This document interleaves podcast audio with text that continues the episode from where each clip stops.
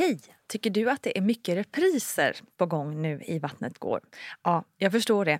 Det beror helt enkelt på att jag, Nina Campioni, just nu har en pop-up second hand i Modgallerian i Stockholm.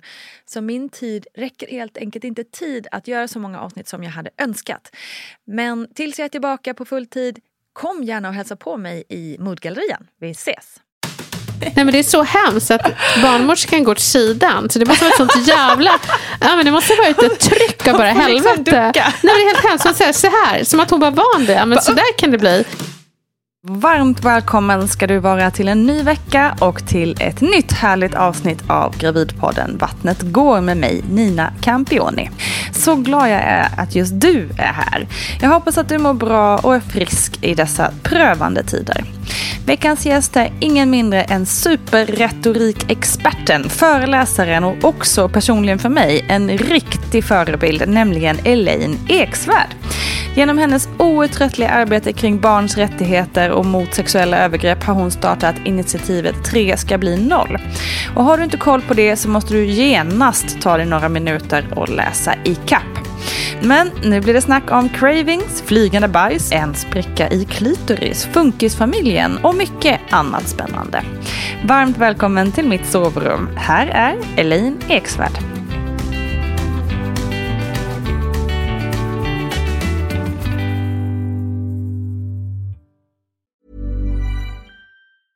A lot can happen in the next three years. Like a chatbot may be your new best friend. But what won't change? Needing health insurance. United Healthcare Tri Term Medical Plans are available for these changing times. Underwritten by Golden Rule Insurance Company, they offer budget friendly, flexible coverage for people who are in between jobs or missed open enrollment. The plans last nearly three years in some states, with access to a nationwide network of doctors and hospitals. So, for whatever tomorrow brings, United Healthcare Tri Term Medical Plans may be for you. Learn more at uh1.com.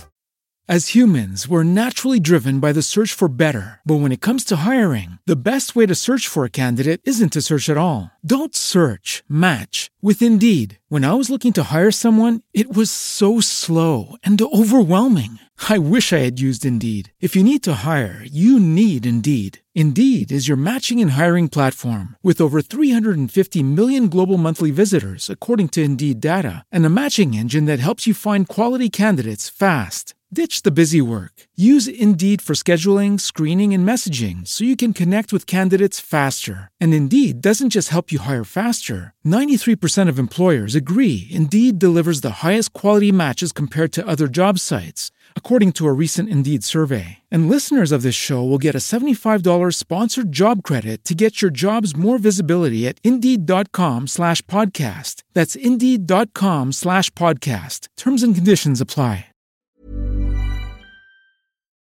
Du, eh, du har tre barn.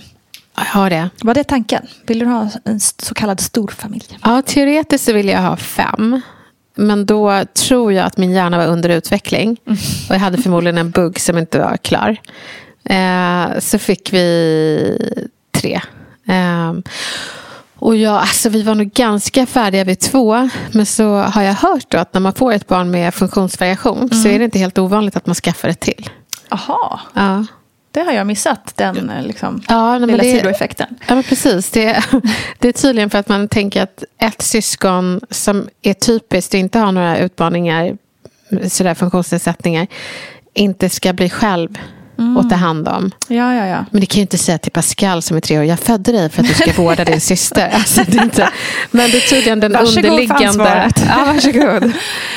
Ja, okej, okay, jag fattar. Ja. Så att, liksom inte fullt medvetet, men det blir lite lätt så. Ja, jag hade lätt kunnat få en till. Fast då mm. är det nog inte för att uh, ta hand om Evelyn, utan för att jag har fått tre blonda barn. Mm. Och jag är mm. mixad. Det. det. skulle vara kul att få en... en uh, Gustav säger att jag inte får säga det här, att det är rasistiskt. Aha. Men det får, får, man väl... Ja. Men jag, jag, tänker, det får man väl säga... Du får väl säga det? Eller? Ja, jag vet inte. Det kanske är något så strukturellt att jag, ja. inte har, att jag får säga det för att jag är mörkhyad. Men om Gustav då som är vit och bara, nej men jag vill få ett till barn för att det ska bli vitt. Då ja, hade man bara, det. men gud. Ja, då hade man blivit tokig. Ja, ja. Men nu säger jag att jag vill ha ett mörkt. Men det är inte, det är inte för att det är bättre att vara mörk eller, eller ljus. Utan det är för att alla tror utomlands då att jag har kidnappat mina barn. Det skulle vara så kul om folk bara, ja men det där är nog hennes. Just det. Ja. Ja, men sen är det väl också något djupt eh, liksom, naturligt och även så här djuriskt att man eh, vill ha barn som ser ut som sig själv. Alltså, Ja, det är ju någon slags sån där man, grej man har. Liksom. Ja. Lika mycket som många kvinnor kanske vill ha en dotter och män vill ha en son. Och, Ja. Alltså att man känner någon form av annan connection där. Ja, min, alltså mina barn är inte... Det är många som säger det. Att ja, men det, det, man ser att det är lite mörkt. Nej, Nej. det, är- det är verkligen inget. Det, och att det, de är inte alls lika mig. De har lockigt hår, men det har min man också. Så Ja. att, Och då blir man också så här, det är lite som våra barn, eh, jag och min man Simone, vi har ju mörka, br- bruna ögon båda två. Båda våra barn har blå ögon. Och man blir så här, men vad händer med det här alla sagt om att mörkt har så här, starkt dominant. genomslag? Liksom. Ja, ja, Det alltså jag helt- tänker många lärare som sa det. det var ju det. Ja, för det var, då, tydligen så är det fler som har fått veta att deras pappor inte är deras pappor på lektioner och bara när läraren bara, fast det Ja, går ja, inte. Ja. Just det, det går Ja, inte. nej, det går inte. Så den undervisningen har varit laddad. Det finns tydligen Ah. procentuell... Nu säger inte jag att det är era barn. Nej. Utan de har blå Oops. ögon, så är det bara. Eh, men eh, som, som inte har båda föräldrarna i huset, så att säga. Utan brevbäraren lurar. Ja, det där är intressant. Men mina barn kommer ju från mig, så att det, det bara blev som det blev. Precis, där kan man liksom inte tveka. Men de är blåa. blåa De har blå ögon. Ja. Så att, och vi har ju det i familjen. Min pappa har blå ögon, Simonas bror har blå ögon. Så det finns ju där. Men man trodde ju liksom, det ska ju inte... Nej, Det alla sägs ju hela tiden att mörka ögon dominerar och slår igenom. Liksom. Men det, Ja, men tydligen om pappan har blå ögon. Alltså morfarn. Mm. För min, min pappa har blå ögon. mm, precis, det har min Eh, jag vet inte om det har någon så här förtur i Ja, kan. kanske. Ja. Ja, ja. Mm. Jag kan eh, därmed lite relatera till din att du vill ha ett mörkt barn. Tack. Men du, ehm, hur, hur liksom välplanerade var, var barnen annars? Så här, eh, Matteo var ju väldigt välplanerad. För det var ju bröllopsnatten och då trodde jag ju Wow. Ja, att eh, ja, men då är det väl bara att göra barn då, så är man gifta. Så det var ju fånigt, så jag trodde att det är bara, det är hur enkelt som helst. Ja. Eh, och eh, Evelyn var planerad, men det tog lång tid. Eh, vi började ju redan när Matteo var ett. Men det skulle dröja tills han var tre. Mm. Ehm, så. Och uh, ah, fy fan alltså för att stressande. skaffa barn. Ja. Nej, men det är ju inte upphetsande. Nej, det är, det- Gustav sa nej. det att det är svårt att tända till. När du ser, man ser, man ser vansinnig ut i blicken och bara, har du kommit? Mm. Ja, så kul var det här. Han kände sig bara som en leverantör av spermier. Mm. Och det är ju inte kul. Nej, alltså det förstås. När man hamnar i det hjulet av att liksom kolla ägglossningar och... Det är inte roligt för någon. Nej, och trean var ju eh, min plan i alla fall. Mm. S- Och så blev det så. Mm. Jag tror kanske några stycken barn är kvinnans plan. Det kan nog vara så. Ja. Mm, verkligen. Gustav var inte med på planen riktigt. Och han... eh, hans reaktion när jag berättade att först så tänkte jag överraska honom men så kom jag på att han är introvert. Han gillar inte överraskningar. Ah. Så jag berättade dagen innan julafton för att inte förstöra julen. Och så sa han bara, jag gillar inte överraskningar. Och sen så sa jag, nej. Och så sa han, men kan du inte ta sånt där dagen efter-piller? Och då sa jag, men det är ju dagen efter samlag. eh, det har ju gått några dagar nu. Eh, och så sa han bara, jag vill inte prata om det här. Och så Nej. pratade vi inte om det på tre månader. Oj, Ja, men det var lugnt. Gud. Men vad hände efter tre månader då? Nej, men liksom- då var ju första ultraljudet. Ja. Så han tänkte, jag kan inte ta in det här. Så han fick processa det i tre månader. Och eh, sen så gick vi på ultraljud en gång ihop. Och då var han glad. Mm. Eh, och sen så gick jag på resten av ultraljuden själv. Eh, Han tyckte det var jobbigt under hela graviditeten? nej, Eller? det var bara att så här, vi har gjort det här så många Ja, gånger. ja, ja, okej. Ja, Han hade ett. Mm. kundmöte och jag kunde ta det själv. Det var precis, ja, jag fattar. Så det var det där första ultraljudet som gjorde att han, okej, I'm on board. ja, ja. Mm. absolut. Vilken tur. Ja, verkligen. verkligen. Men han skulle nog fått en stroke om det var en fjärde på G. Ja. Nej men apropå det där med att, att eh, det är många graviditeter som kanske är på kvinnans initiativ. Mm. Jag tänker att både, eh, jag vet många där det var att första barnet har varit kvinnans, liksom, fått vara den drivande. Mm. För att mannen inte varit där. Men sen när barnet väl har kommit, varit jätte där. Mm. Ehm, och jag tänker också liksom just det där, kanske sista, inom situationstecken, sista barnet. Mm. Kan också verkligen vara så här kvinnans stora drivkraft som man känner i kroppen. Mm. Längtet efter bebisen liksom. Mm. Det är också så här djuriskt liksom. Ja, gud ja. Jag tycker inte det försvinner. Nej. Jag vill ha ett till och jag är 39. Mm. Eh, Men jag tror att det är kombinerat med både så här, oj, ska jag aldrig få amma igen? Och, eh, sen också när jag inte kan få barn längre så är det lite, känns, jaha, då kommer jag dö snart. Mm. Ja. Det, har något, det känns det som att, nej men nu har jag ingen livmoder som ger liv längre. Mm. Är jättekonstigt. Så som att man förlänger livet genom att kunna ge Mm. Jorden en till bebis. Mm. Ja men verkligen. Det finns ju många lager av tankar i det där. Ja, hur många barn har ni? Två. Ja. Eh, och jag är 42. Så här, det blir nog inte så mycket mer här. Eh, minst sagt. Men jag verkligen. Jag skulle jättegärna vilja ha fler barn. ja, du vill det. Mm. Men du har inte lyckats övertyga? Nej, jo, men, han ska, men jag har också kommit in i tidigt klimakterie. Okej. Så det gör ju att det är så här, om vi nu, eh, Simone vill absolut ha fler barn, eh, och jag också egentligen, men det skulle innebära att det måste påbörjas så här, hormonbehandlingar och eventuella liksom, Åh. krångla. Och så mår man dåligt psykiskt ja, och jag känner att då kanske vi bara ska vara tacksamma över att vi har två fantastiska barn. Och Ja. vara nöjda liksom. Så där är vi nu. Ja, hur, Mm. Får jag fråga, blir man liksom... Är det deppigt eller när du fick veta du har för Ja, tidigt? det var, depp, det var eh, hela förra året mådde jag ganska dåligt. För jag, halva tiden förra året var jag konstig i kroppen. Liksom, Mm. Hormonellt. Mådde, mådde konstigt. Eh, trodde att jag var med barn flera gånger för det var typ lite samma symptom. Mm. Ehm, och bara, men gud det måste vara något fel. Vad är det som händer? Jag är sjuk liksom. Mm. Eh, så det var mycket oro och sånt. Och sen så när jag väl då fick eh, reda på var problemet låg. Så var det ju liksom, visst lugnande på ett sätt. Men då fick man ju gå in i det här hela eh, insikten att okej det blir inte fler barn. Och det blir liksom, var deppiga tankar kring det.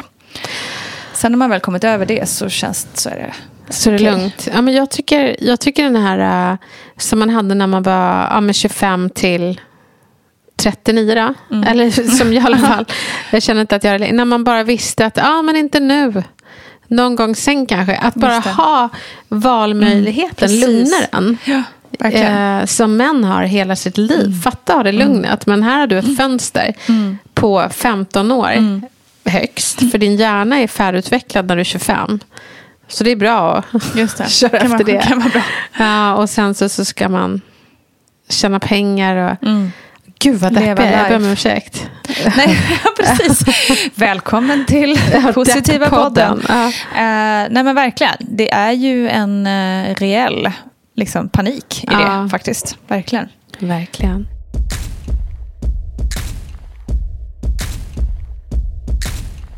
Men vi går vidare. Ja, vi går vidare. Vi vänder blad. ja.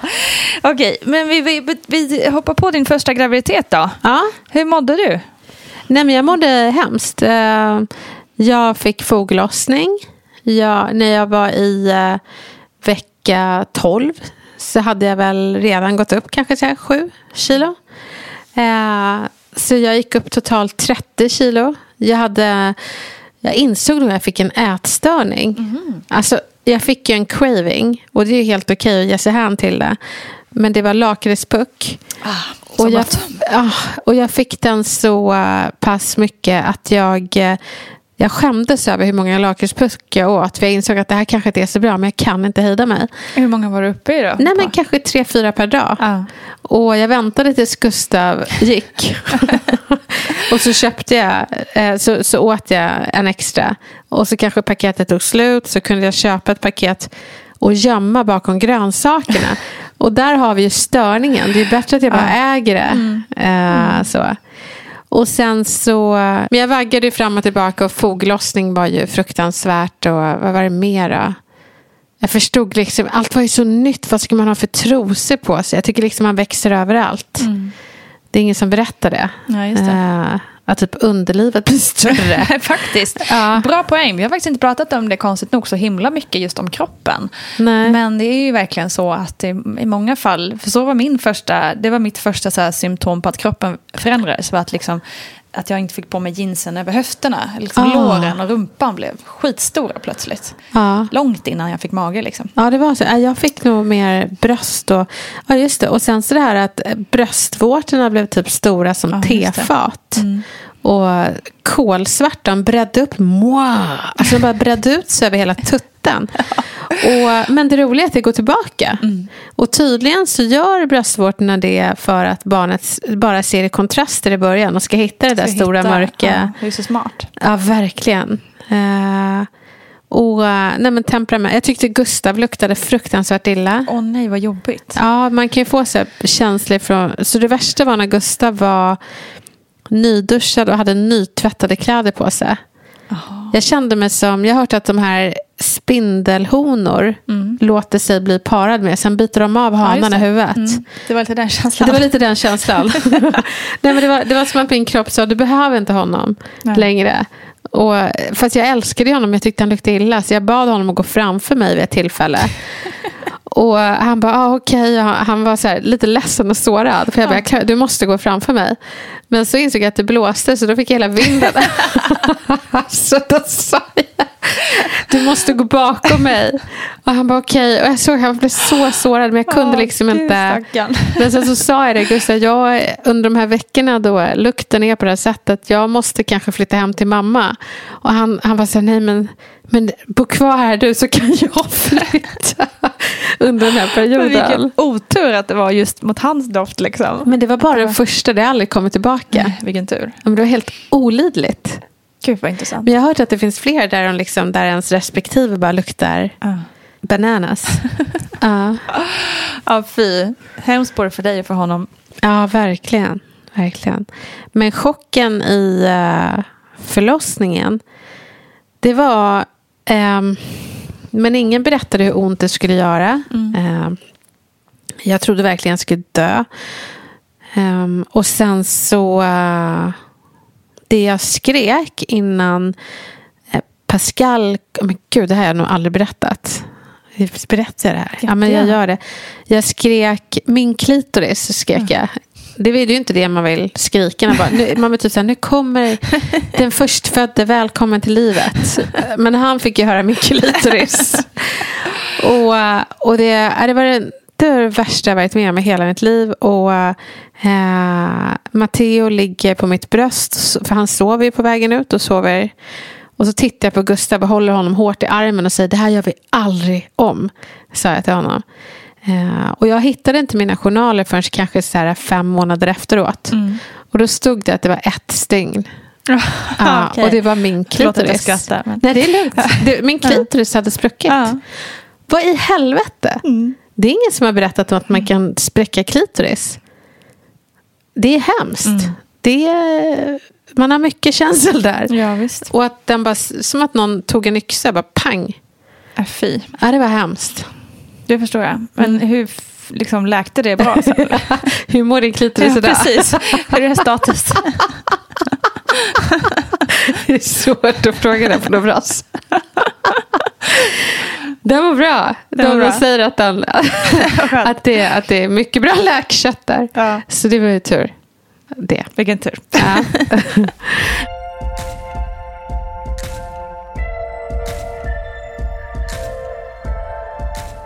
Tänker så här, omställningen från att inte ha barn till att få sitt första barn. Ja. Vad tyckte du var det mest utmanande?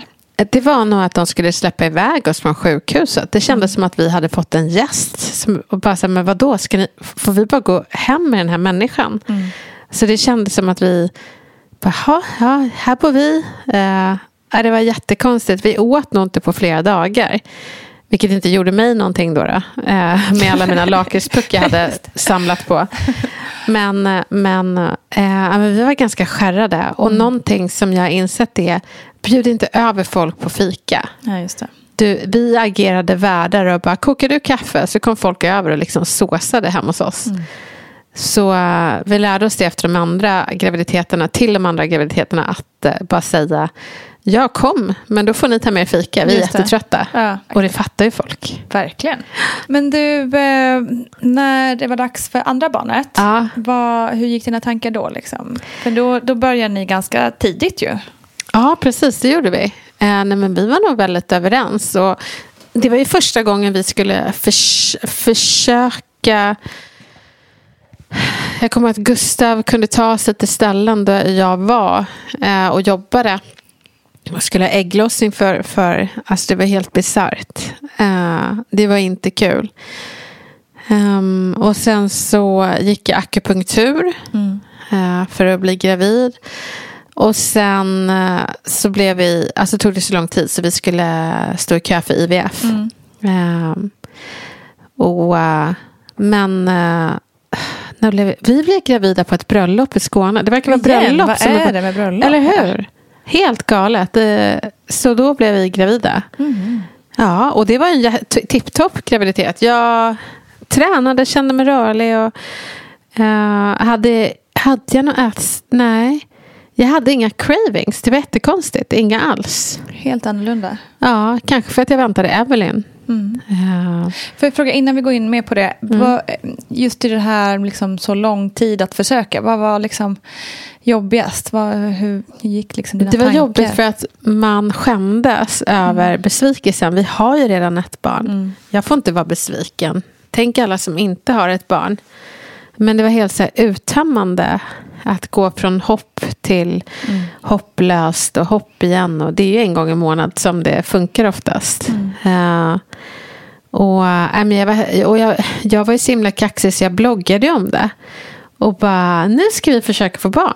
För vadå, jag fick ju det på bröllopsnatten förra, hur svårt Just kan det det. vara? Mm. Så det var ju ganska, man ramlade ner i marken ganska hårt. Och så kunde jag så här, filma mig själv när jag hade gjort gravtest och bara, nu väntar vi på svaret här. Så jag var nog ganska så här, ovetande om hur mycket jag sårade mig själv. Mm. Så jag skulle inte låta folk vara med på resan av att göra barn. För då får man ju de här, hur går det? Är ni gravida? Mm. Exakt, det. Och det är man be om det själv. Mm. Så Ja, det var tufft. Mm. skitjobbigt. Ja. Men eh, jag tänkte nu också på Evelyn då. När eh, fick ni veta att det var något som kan, det var li- liksom senare? ja, eller? när hon eh, var åtta månader. Ja, det var så pass. Så Alltså hon- graviditeten fortlöpte precis som?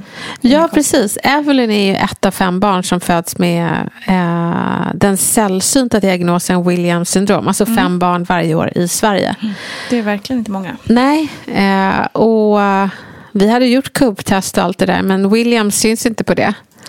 Okej. Ja, och det som hände sen var att eh, nej men hon föddes ju och var, och det är väldigt vanligt för Williams, hon var jättesmal. Det var som skinnet bara hängde på hennes kropp. Det var som att hon hade en för stor dräkt. Eh, men i övrigt var hon liksom så här, det gick bra att amma. De brukar ha motsatt sugreflex. Så att det är liksom, de saknar några gener. Eh, men sen så, efter åtta månader så var det barnmorskan som bara, det är någonting som inte stämmer. Eh, och då fick vi... Nej, det var jättejobbigt. Jag kommer ihåg att jag liksom... Man, är, man vill ju bara att barnen ska ha alla förutsättningar i världen. Och nu fick inte hon det. Eh, så att jag var ju helt knäckt. Eh, det känns som jag vaknade till en mardröm. Och vad händer det här? Ja, det gör det. Och så bara vaknar man upp och grät. Och Gustav ställde ju frågor. Ja, kommer hon kunna gå på toaletten själv och sådär. Han, han ställde mer praktiska frågor. Eh, och jag inser det, hon blev ju blöjfri här i eh, kanske ett år för sent, men när hon var fyra. Eh, och så kommer jag ihåg att för fyra, tre år sedan så frågade han om det någonsin skulle hända hela hennes liv. Ja. Så man får ju fira Verkligen. sånt som andra Ja. tar för givet. Precis.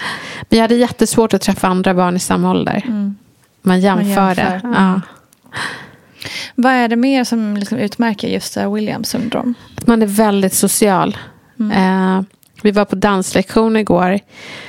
Och eh, Evelyn får för sig att hon känner folk och vill liksom så här säga hej och krama om dem. Och, eh, Och vissa svarar bra, andra svarar inte bra. Så man Ja, får hjälpa henne. Jag hade sagt till någon tonåring som inte skulle vara på danslektionen. Hon satt bakom dansläraren och eh, kollade i sin telefon. Så alla barn ville kolla telefonen. Så jag sa till den här tonåringen och bara, vet du vad, du får ju vara utanför om du vill kolla i telefonen. Eh, blev jättesur på mig. Och så kommer Evelyn efteråt och bara hej hej och kramar om den här tonåringen. Jag bara nej nej, henne gillar vi inte. Precis. Ja, Ja, jag fattar. alltså hon är ju väldigt god. Men Mm. intellektuellt utmanad och eh, de blir från lindrigt förståndsnedsatta till normalbegåvade. Ja, okej. Men de blir Mm. inga Einsteins, Nej, just det. vilket man inte behöver bli. Nej. Man kan klara sig väldigt bra eh, med, den här, med det här syndromet ändå. Ja, liksom. jag menar, och det Eller- finns ju lågbegåvade typiska människor. Eh, gud, ja. Ja, precis. Det är Att många. Ja, verkligen. ja. Ja, men vad skönt. Men att hon, får, hon kanske inte kommer få barn till exempel. Ja, okej. Eh, Det är ju en sorg kan jag tänka mig. Ja, det var alltså när hon var åtta månader och vi fick veta att hon hade det. Då satt jag och grät och då frågade läkaren eh, hos neurologen då, både mig och Gustav. Hon frågade vad, vad, vad tänker Elaine? Och då sa jag, jag kommer ju inte bli mormor. Mm. Och Gustav tittade på mig med stora ögon och bara, Elaine hon är åtta månader. Mm. Hur? Men jag tror att vi kvinnor med risk för att Mm. generalisera tänker lite längre. Alla de här drömmarna man har. Och, Precis. Säkert.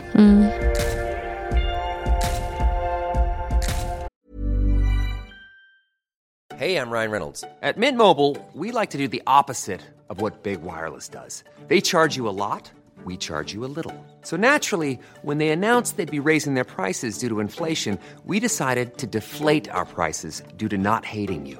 That's right. We're cutting the price of Mint Unlimited from $30 a month to just $15 a month. Give it a try at mintmobile.com slash switch. $45 upfront for three months plus taxes and fees. Promo rate for new customers for limited time. Unlimited more than 40 gigabytes per month. Slows. Full terms at mintmobile.com. Hey everyone, I've been on the go recently Phoenix, Kansas City, Chicago. If you're like me and have a home but aren't always at home, you have an Airbnb. Hosting your home or a spare room is a very practical side hustle. If you live in a big game town, you can Airbnb your place for fans to stay in. Your home might be worth more than you think. Find out how much at airbnb.com/slash host. Cool fact a crocodile can't stick out its tongue. Also, you can get health insurance for a month or just under a year in some states. United Healthcare short term insurance plans, underwritten by Golden Rule Insurance Company, offer flexible, budget friendly coverage for you. Learn more at uh1.com.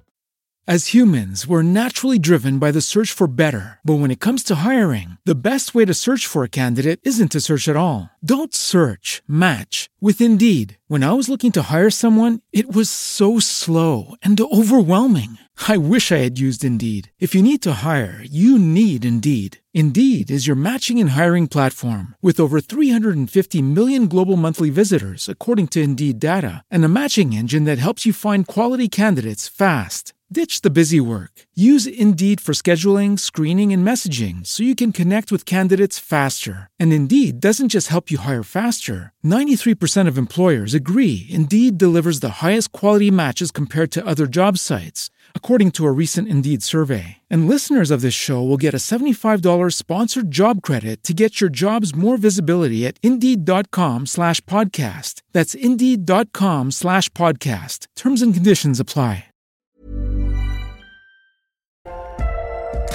Men du, vi, vi måste gå igenom förlossningen lite. Ja. Det är det folk cravar ändå också. Ja, för att höra. ja. Hur satte den igång, Evelyn? Eh, nej men jag satt och hade en deadline på en bok. och satt på ett café och kände hur det stack till. Och jag började andas och sådär. Sen så hade jag rutinkontroll där på eftermiddagen. Men jag hade en deadline på boken. Så jag bara, ja men jag åker till barnmorskan då. Så åkte jag dit och hon var så här, du är sju centimeter öppen. Va? Ja, du ska föda nu. Nej. Jag bara, lägg av. Eh, jaha. Och då ringer jag Gustav och han sitter på ett kundmöte. Och bara, jag måste gå, min fru ska föda. Och så hoppar jag, eller hoppar, jag vet inte vad jag gör. Kryper men, ut. Ja, kryper ut. Och sitter i taxin och möter upp Gustav där. Och då har jag verkligen så här, helvete. Oj. Jag ville hinna med allting innan. Det här med eh, sminka mig, sätta på mig out. Jag skojar bara. Det man vill göra är ju att man vill, man vill skita. Ja. Jag vill, jag vill få upp en tablett så att allt bajs Mm. kommer ut. För jag kände att jag är jättebajsnödig och jag är jättekissnödig. Och jag har ett barn. Det är tre saker som behöver komma ut här. Samtidigt, liksom. Och jag skulle gärna vilja få ut det ena innan det andra. Det får inte komma ihop. Eller jag har ingen lust med det. Nej, det känns jobbigt. Det känns, Det blir kladdigt. det kändes som att jag skulle explodera. Ja. Eh, Så tänk att ni är jättekissnödiga och jättebajsnödiga samtidigt. Och så har ni ett barn. Det är, det är mycket plats. Och, Ja, det är lite- mycket som trycker på då. Ja, men verkligen. Och eh, så kom in och står och liksom gungar på mina ben och de bara, ah, hon gör någon sån här höft. Man ser att det är på gång. Man gör något så instinktivt, att man böjer på knäna och gungar. Så här urmodersaktigt. Och så säger jag, kan jag få, heter det lavanema, lava, Lavemang. Lavemang. Lavemang. Lavemang.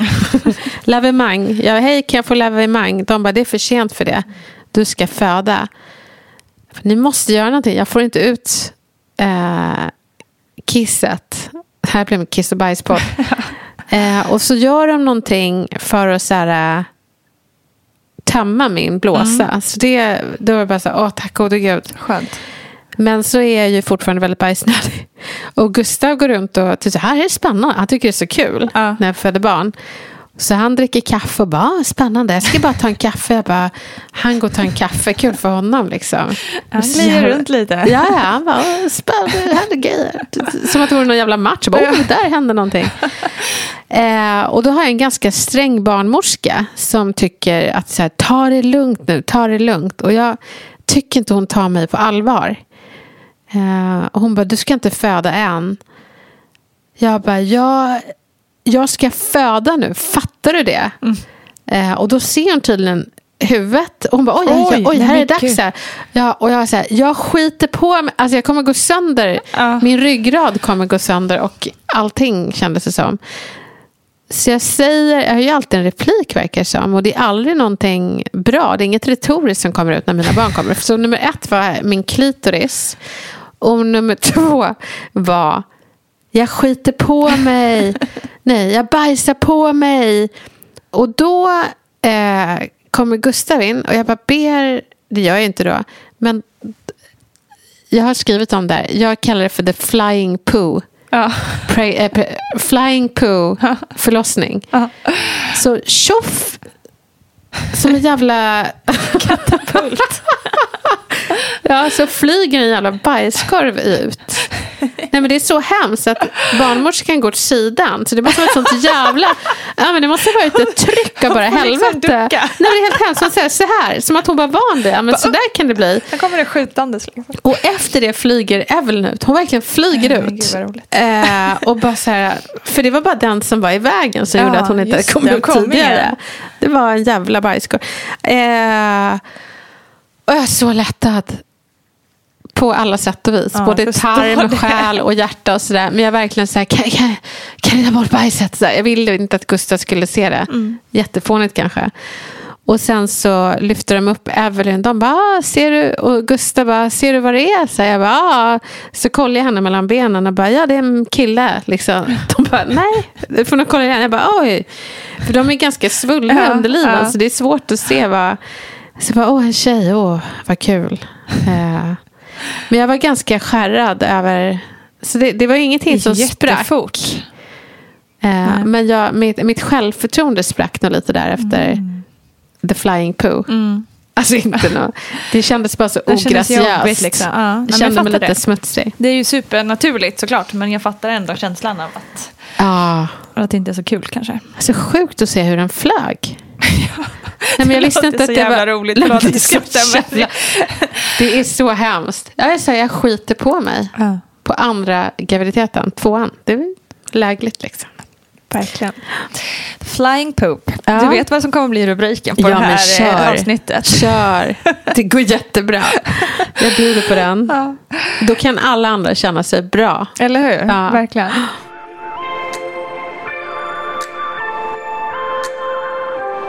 Hur var, hur var tvåbarnschocken då, som det snackas så mycket om? Jag var ganska rädd när Gustav skulle lämna mig själv med båda två. Jag bara, men gud, jag är bara en person. Eh, men alltså den var ju så mysig. Matteo var ju tre och då är man mer så här storebror. Det var bra åldersskillnad. Och, nej, det var...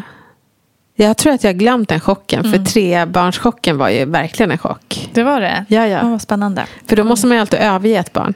Ja, ja, just det. Man har ju inte så många armar. Nej. Eller klart. personer heller. Nej. Den delen. Ja. Då går vi raskt in på eh, Matteo, eller på förlåt, Pascal. Pascal. ja, här ska jag ha den sjukaste cravingen. Ja.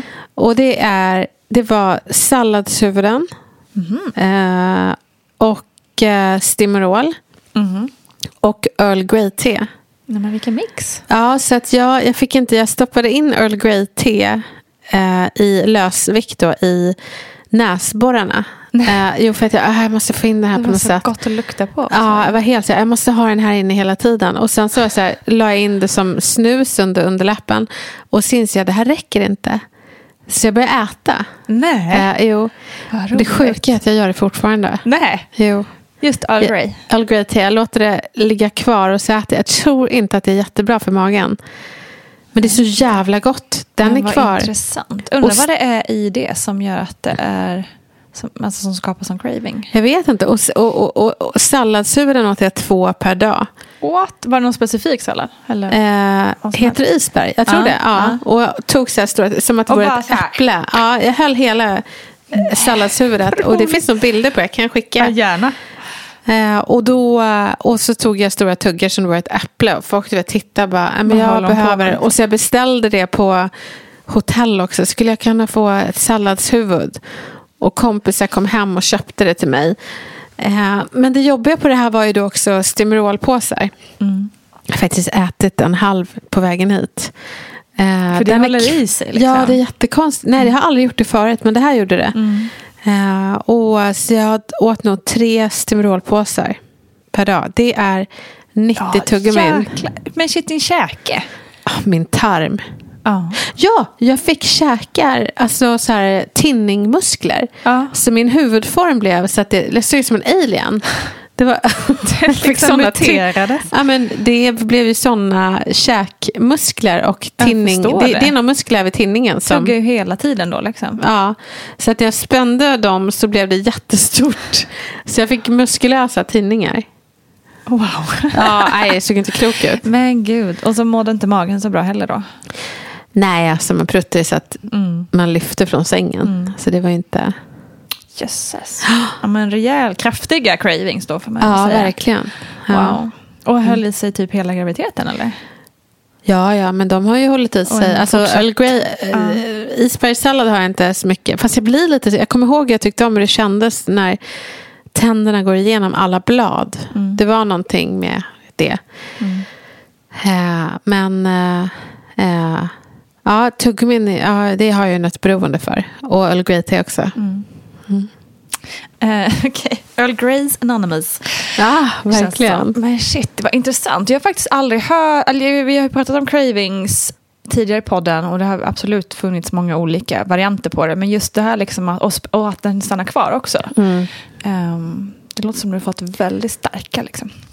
Jag kanske har någon näringsbrist. Ja, det är knäppt. Ja, men det är ju alltså. väldigt intressant det här tycker jag. Just Ja. för oftast kan, brukar det ju vara sådär att det är någonting ehm, i det där som man, kroppen behöver. Liksom. Ja, förmodligen. Jag behöver nog veta vad det är istället Ja. för att hålla på så här. Jag kan inte käka Earl Grey lösvikt. jag tror inte det är bra för magen. Nej, jag vet inte. Svart te, är det inte därför man svart har te. det här filtret? För att man bara ska få...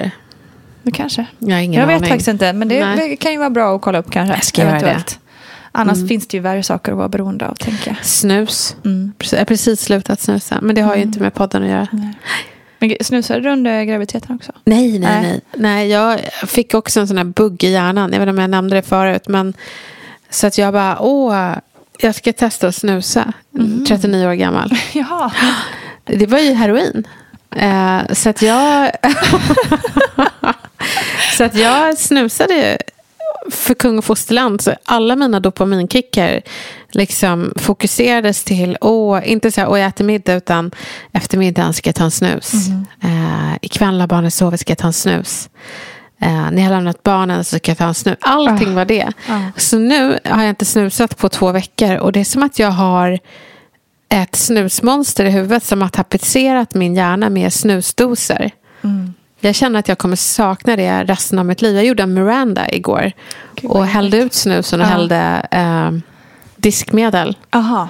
Nej, För att hälla på dem så att de skulle plocka upp dem. Nej, jag tog inte Ja. upp den ur Nej. papperskorgen. Men jag hade gjort det. Du hade om jag inte... göra det annars. Ja. Shit. Ja. Ja. Då behöver du tuggummina och Earl Grey extra mycket nu. ja, Kanske. jag tror det. Shit, strongt Tack för ändå. att du gör det legitimt. Det är bra. Ja, vad herregud. Det är klart det.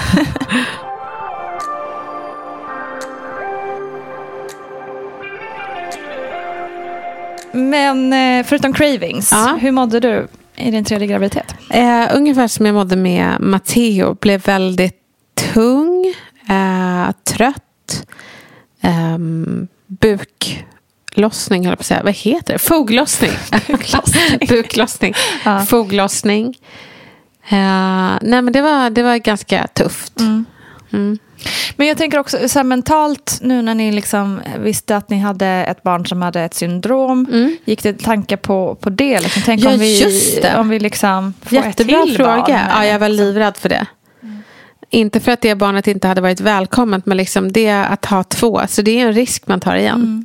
För det är ju en tuff vardag. Liksom. Ja, gud ja. Och det är därför jag tror att vi inte vågar skaffa ett till. För det är inte bara skaffa, för ja, men tänk om det kommer en diagnos. Alltså det, det vågar jag inte. Nej. Nej.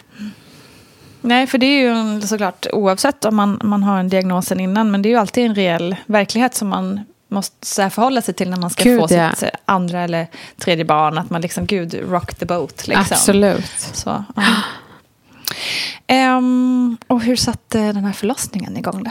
Vad hände där? Ja, just det. Ehm, alla mina barn kommer tre eller fyra dagar innan BF. Och jag, eh, det var min kompis Stefan som dansade på vägen till upp till Konsum. För jag tänkte nu ska vi sätta igång den här graviditeten. Eh, och så satt vi vid matbordet, han, jag och Gustav och Matteo och Evelyn.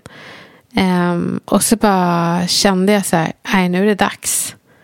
Det är så roligt hur alla reagerar. Det är som att folk tycker att nu är vi med i en actionfilm. Ja. De tycker det är så coolt. Ehm, Det är ju lite så. nästan. Ja, precis. Och Gustav bara, "Ja, oj, ja okej. Packar väskan, han tycker det är så kul och tar en kaffe och är så här, som vanligt liksom. Tar en kaffe. Ja, det är som att så här, hurtig, försöker komma på någon, kan- ja, ja, ja, ja, men typ som kungen. Lite, lite så här, ja. Ja, ja, nu är Ja, vi det här. ja, ja, Mm, oh, mm. oj, ja, men visst. Så, vänder blad. Men, eh, och vad hände sen? Nej, men så åkte vi in och det var ganska läskig gravid eller förlossning för att jag, jag fick jättemycket, det, det blev bara på eh, lustgas. Ehm, och jag blev nog ganska paranoid. För att jag vet inte om jag fick två barnmorskor som var väldigt osäkra för de viskade väldigt mycket. Och Gustav upplevde det också. Och tittade på skärmen och pekade och såg bekymrad ut. De hade ingen bra pokerface. Sen försvann hjärtljuden vid något tillfälle när jag var jättehög. Så Gustav vill liksom slå till mig och bara, du måste ställa dig på alla fyra. På dig eller på bebisen? På mig. Jaha. Nej, hjärtljuden på bebisen Ja, försvann. Mm. Eh, och jag pratade väldigt mycket om, jag bara, ni måste kolla navelsträngen. Navelsträngen så att den inte är runt halsen, sa jag. Ehm, och, kolla, och slå hjärtat. Så höll jag på under hela graviditeten. De bara, men ta det lugnt. Ehm, och sen så slutade ju hjärtat. Alltså vi hörde, fick inga hjärtljud. Fy vad obehagligt. Ja, så då fick jag stå på alla fyra. Och sen så var de tvungna liksom så här, du måste få ut honom nu. Eh, Vi visste att det var han. Och då uh, krystade jag och då kom han ut med navelsträngen runt Han halsen. gjorde det? Ja. Ja, du kände det på dig? Ja, Det är så jäkla skumt. Det är en bebis i en och jag visste både att hjärtat och navelsträngen knasade Mm. innan det var bekräftat. Och de tyckte att jag var hög och höll på för mycket och Just pratade det. Mm. om hjärta och navelsträng. Wow. Ja. Men det gick bra liksom? Ja. Det gick bra. Vi fick stanna lite extra för Mm. att kolla att allt var under kontroll på grund av hjärtat och sådär. Men han mår bra och allt är tipptopp. Det där är obehagligt. Rocco föddes också med navelsträngen eh, runt Ja. Det var också så liksom, några, några sekunder kändes ju som minuter innan han började skrika och återfick sin färg. För han hade hunnit bli lite lila liksom, Ja. i kroppen. Eh, och daskade på rumpan och sådär. Man bara... Alltså, allting bara är stilla. Liksom. ja, Bara det är så läskigt. Inte, och så Nej. bara, liksom, Ja. äh, fy. Nej, det är verkligen sådär... äh, Om man tänker på de som föder barn som inte lever. Liksom. Att ens vara nära den känslan. Det är så... Nej, inte klokt alltså. Hade du någon catchphrase på den förlossningen? Har jag det? Var det navelsträngs... Just det, det kanske var det. Ja, men det kanske är lite mer så här. Det var inget bajs eller klitoris. Så det här kommer liksom med mer drama. Lite mer allvar i det. Ja, precis. Men vad skönt att det gick bra. Den synska förlossningen kanske man kan kalla den. skulle man kunna kalla Eller den hur? för. Om man ska liksom film, Ja. filmsätta det på Ja, något vis. jag tror Mm. det. Apropå det du själv gått igenom i ditt liv med sexuella övergrepp och så. Mm. Hur, hur har de tankarna gått när du själv blev förälder? Liksom man, man, blir, man blir ju lätt, liksom, jag ska inte säga överbeskyddande, men det kommer ju något naturligt i kroppen att man vill skydda dem från allt Ja, ont. gud liksom. ja. Absolut. Nej, men det var ju ganska... Alltså, med Matteo var det helt lugnt. Men jag litade inte på andra vuxna. Nej. Punkt. Nej. Eh, så att jag och Gustav var väldigt överens om att det var han och jag som skulle byta blöja. Och kanske någon anhörig. Och då blev det liksom min mamma. Vi, Mm. fick inte, vi såg ingen anledning till varför andra skulle göra det. 90% av förövarna är ju en nära anhörig Mm. till barnet. Så att varför sprida risken? Eh, med Evelyn så var det jobbigt för att eh, det var ju min dotter. Mm. Min säger ja, men det var ju Gustavs också. Och det var ju så här pappa-dotter-relation. Det var min pappa som förgrep sig på mig. Så det. då var jag liksom misstänksam mot Gustav. Och det var inte så bra för vår relation. Nej. Och jag kunde göra så här stickprov. Och när han sov hos Evelyn kunde jag gå in och kolla Ja. så att ingenting hände. Det är så... så... Nej, men, men förlåt, Nej, det är ingen fara. Men jobbigt, men jag fa- verkligen förstår den, Ja. att man gör det. Liksom. Ja, precis. Och alltså, alltså, det var så obehagliga samtal jag hade. Jag sa det, du vet att om du gör någonting mot Evelyn eller Matteo då måste jag döda dig. Och Gustav bara, jag förstår det. Han är så himla fin. Ja, men det är ju väldigt Ja. tacksamt att leva med en partner som, Ja, men fatta vad som, som, förstår är... en. Liksom, och, Ja, och som förstår att det här är mer konsekvensen av hennes barndom. Och, Men vilken förälder hade inte gjort det? Liksom? Nej, men herregud. ja, man verkligen. hade blivit vansinnig om någon hade... Exakt. Ehm, men det gick över med Evelyn med, och Gustav. Ehm, Vad skönt. Ja. Nej men, så det, det, nej men det är ju bra. Jag är ju inte naiv när det kommer till mina barn. Vi kör ju inga övernattningar. För att jag vet ju. Jag hade en kompis som sov över, skulle sova över hos min pappa. Men han, han förgripa sig på henne innan det kom till natten. Ja, så det är så här, många föräldrar låter sina barn sova över för att de tycker att ja, men de är så bra kompisar. Jo, det kan de ju vara. Men du vet ju fortfarande inte Nej. vilka anhöriga det här barnet har. Och statistiskt är det sex barn i varje klass som blir sexuellt utnyttjade. Så sex barn i ditt barns klass. Mm. Är så, så och de här orimligt. sex barnen har ju en förövare nära sig. Mm. Eh, så det blir ju, förutom de som blir sexuellt utnyttjade under tonåren, då är det oftast en jämnårig. Så. Mm, Och förövaren kan vara allt från en storebror till en kusin till en pappa. Mm. Men oftast är det ju män. Nej, det där det är liksom fakta som man inte kan värja sig mot. Nej. Och som gör att man såklart tänker de här sakerna. Jag tänker det jätteofta. Alltså, allt från att jag har, jag har aldrig misstänkt Simone, alltså min egen man. Men jag har absolut tänkt de här tankarna. Liksom, Ja. Tänk om. Det är liksom, jag, det är sak, det är saker, man läser ju ganska ofta att det är liksom, nej men gud jag hade ingen aning. Eller vi kunde, kunde aldrig misstänka just den personen och sådär. Nej, det kunde man aldrig tro. Det är den Precis. vanligaste reaktionen. Exakt. Och då tänker jag så här, även om det är jobbigt att tänka de tankarna så måste man någonstans Ja, men så länge också man tänka de tankarna och prata om det. så, och, och lär man sina barn integritet. Man säger, vet du, jag får inte röra dig här. Pappa får inte röra dig här. Och Matteo är helt så här, va? Får ni inte? Eh, nej, det är din kropp. Han bara, jaha. Och om då inte ens hans närmsta får det, då blir det lättare att sätta gränser till andra. Det var ju någon pojke som hade daskat till honom på rumpan på gympan. Eh, och då är han åtta år nu. Och det hade blivit världens liv. Och Matteo, men det här är privat. Så här, bara det där är min stolt. son. Ja, precis. Så att det, vi har väl laddat det privata tidigt utan Mm. att skamma nakenhet. Det är inte samma sak. Nej, men precis. Men just därför, det känns ju ändå, hoppas jag, som att vi idag tänker lite mer på det här med barns integritet. Gud, och vi ja. pratar ju om det väldigt mycket. Liksom. Ja. Och även förskolor och, så. Eh, märker du, liksom, tror, liksom, märker du någon förändring i den? Ja, absolut. Liksom alltså, vi, jag har en ideell förening som heter Tre ska bli noll. Mm. Och där pratar vi, gjorde vi en kampanj som heter Förskolebrevet. Just det. Det skickade jag till min förskola. Åh, tack, vad glad jag blir. Och även dåvarande utbildningsminister Gustav Fridolin såg kampanjen och gjorde då ett förslag att eh, uppdatera läroplanen för förskolor. Just det. Så tack vare det så blev det obligatoriskt. Mm. Och det är ju fantastiskt. Ja, helt underbart. Det, förhoppningsvis kan ju det rädda ganska många. Ja, gud ja. jag. Bara barn får veta vad de är utsatta för. Eh, och veta att det är fel. Det är ett steg. Men man kan inte lägga allt på barnet. Utan vi vuxna måste våga orosanmäla. Och... Jag har det gjort vi väl orosanmälningar. Ja, och det kan man väl säga att man, visst får man göra det anonymt. Ja, gud ja. Ja. Absolut. Jag gjorde det dock inte anonymt. Men det är skitsamma. Mm. Det är inte skitsamma. Gör det anonymt. Det är bättre. Du behöver inte lida för att du Mm. Nej. vill rädda ett barn. Nej, precis. För det är ju, det, det är ju där det ofta felar, att vi hellre räddar den vuxne från liksom, en pinsam situation, typ, Ja. än räddar barnet. Liksom. Ja, för en utsatt situation. Ja. Så man får ställa pinsam kontra utsatt. Ja, Då kan vi väl ta Precis. pinsam.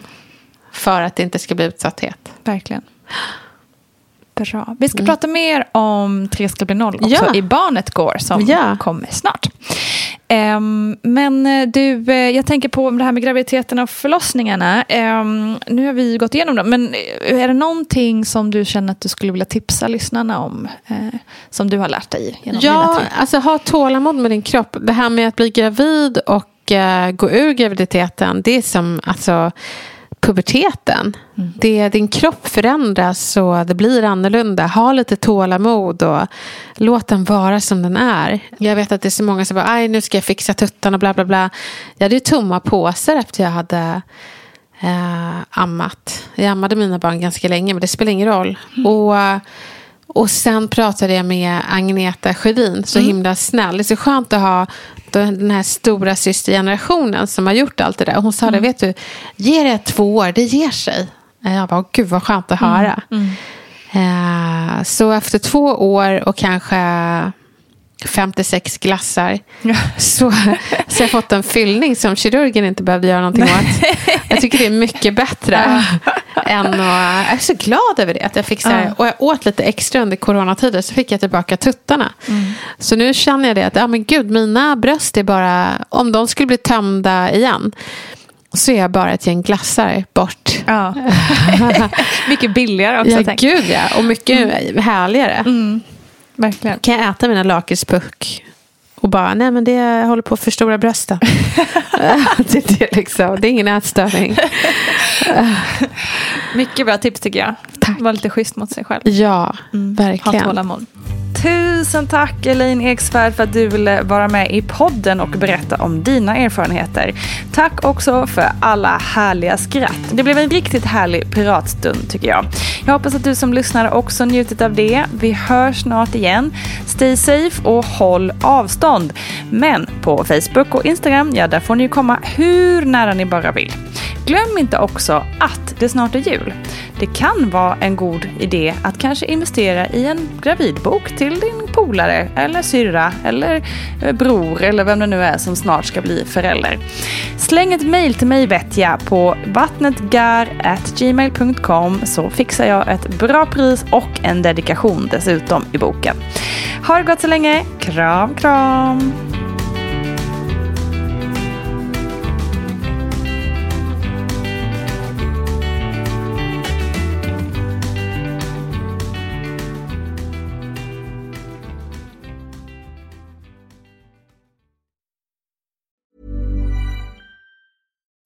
As humans, we're naturally driven by the search for better. But when it comes to hiring, the best way to search for a candidate isn't to search at all. Don't search, match with Indeed. When I was looking to hire someone, it was so slow and overwhelming. I wish I had used Indeed. If you need to hire, you need Indeed. Indeed is your matching and hiring platform with over 350 million global monthly visitors, according to Indeed data, and a matching engine that helps you find quality candidates fast. Ditch the busy work. Use Indeed for scheduling, screening, and messaging so you can connect with candidates faster. And Indeed doesn't just help you hire faster. 93% of employers agree Indeed delivers the highest quality matches compared to other job sites, according to a recent Indeed survey. And listeners of this show will get a $75 sponsored job credit to get your jobs more visibility at Indeed.com slash podcast. That's Indeed.com slash podcast. Terms and conditions apply.